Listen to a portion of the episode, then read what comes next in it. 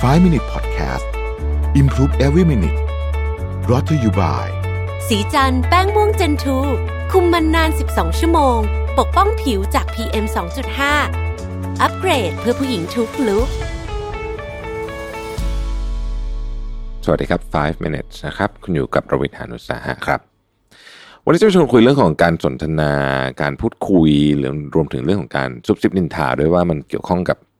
เรื่องของสมาธิของเราอย่างไรบ้างนะครับ จุดที่เหมาะสมจะเริ่มต้นในการเจอใครสักคนหนึ่งหลายครั้งมันคือการสนทนานะครับ เพราะไม่ว่าเวลาใดเวลาหนึ่ง เราย่อมต้องพูดคุยกับคนอื่นบ้างอยู่แล้ว ในการใช้ชีวิตประจำวันปกติ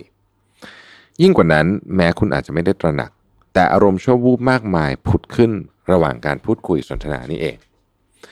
เนื่องจากเวลาฟังใครพูดอะไรสักอย่างหนึ่งเนี่ยนะครับ เราก็อาจจะมีปฏิกิริยาตอบโต้ได้หลายแบบ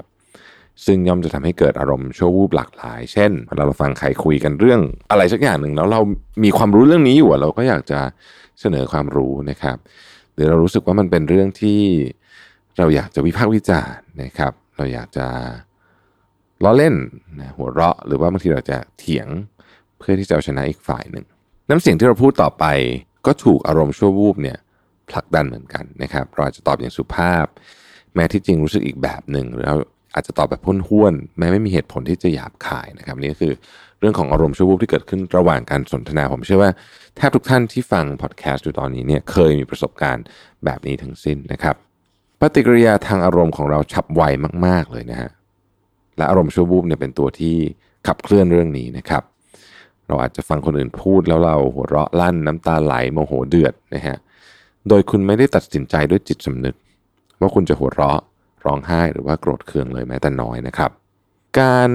ฝึกหลีกเลี่ยง ไม่ให้ทำตามแรงกระตุ้นหลายอย่างที่โผล่มาระหว่างการพูดคุยสนทนาเนี่ยนะครับ เป็นเรื่องที่ควรทำเพราะระหว่างการพูดคุยสนทนาเนี่ยแหละเป็นช่วงเวลาที่เราจะถูกตัดสินมากเลยว่า เราเป็นคนน่ารักหรือไม่ เราเป็นคนน่าคุยด้วยต่อหรือไม่นะครับ first impression หลายอย่าง ก็เกิดขึ้นระหว่างการสนทนา ยกตัวอย่างนะครับ สมมติคุณชอบพูดขัดจังหวะคนอื่นกลางคันเนี่ยนะครับ คุณต้องหากระบวนการในการข่มความอยากที่จะเอ่ยปากออกมา ถ้าคุณช่างประชดประชันและอยากเอ่ยปากวิจารณ์แบบผู้รู้ ก็ขอให้ฝึกลองงดเรื่องนั้นเช่นกันนะครับ ถ้าคุณชอบตั้งหน้าตั้งตาเถียงเนี่ยขอให้ฟังซะก่อนให้จบแบบก็พูดจบจริงๆเนี่ยนะครับ นิ่งไว้นะครับแล้วค่อยพูดนะฮะคุณอาจถึงกับพยายามฝึกหยุดสักครู่ก่อนตอบอะไรออกไป วิธีนี้เป็นวิธีที่ดีนะฮะ เวลาจะตอบอะไรเนี่ยหยุดนิ่งสักนิดหนึ่งคิดก่อนคิดก่อนนะฮะให้นับหนึ่งสองแล้วค่อยตอบก็ได้นะครับ มันจะมีเวลาทบทวนสิ่งที่เราพูดออกไปว่าเราอยากพูดจริงหรือเปล่า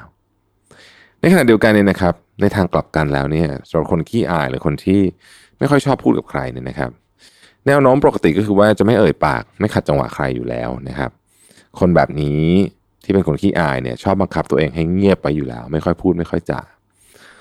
บางทีคน ที่ขี้อายก็อาจจะนึกอยากพูดบ้างนะครับ แต่อารมณ์ชั่ววูบของเขาก็จะเหนี่ยวรั้งไว้ไม่ให้พูด ถ้านิสัยของคุณโน้มเอียงไปทางนี้เนี่ยให้ฝึกพูดบ้าง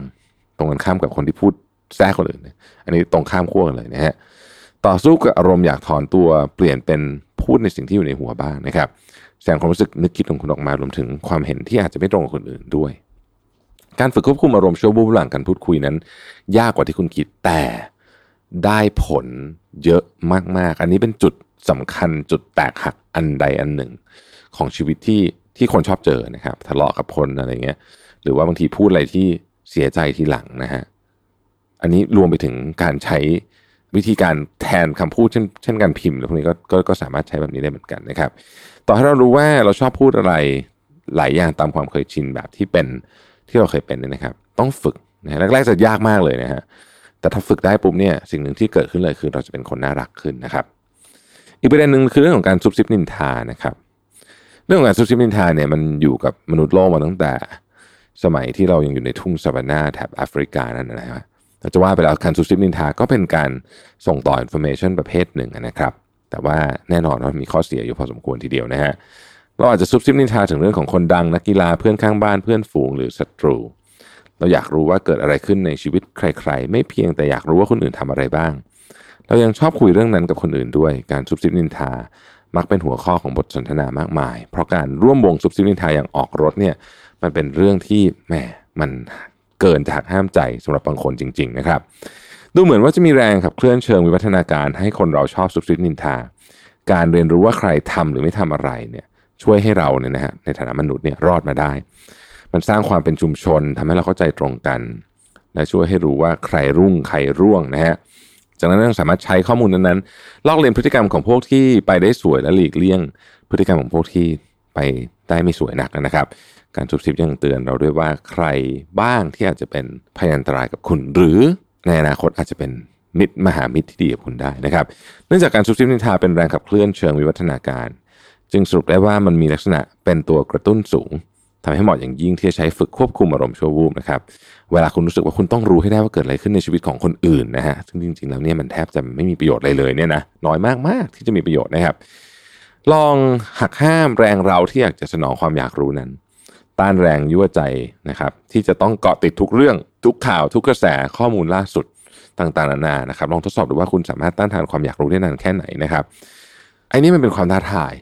ของเรื่องของอารมณ์ชั่ววูบนะครับจริงๆแล้วเนี่ยการซุบซิบนินทาคนอื่นเนี่ยนะครับเราทำค่อนข้างจะอัตโนมัติอยู่แล้ว เพราะฉะนั้นมันมีแต่จะเยอะไปไม่มีน้อยไปนะดังนั้นเนี่ยเราพยายามหักห้ามใจที่จะไม่รู้เรื่องของคนอื่นบ้างนะครับ จะทำให้ชีวิตเรามีความสุขมากขึ้นด้วยนะครับ ขอบคุณที่ติดตาม 5 minutes ครับ สวัสดีครับ 5 Minute Podcast Improve Every Minute Presented by สีจันแป้งม่วงเจนทู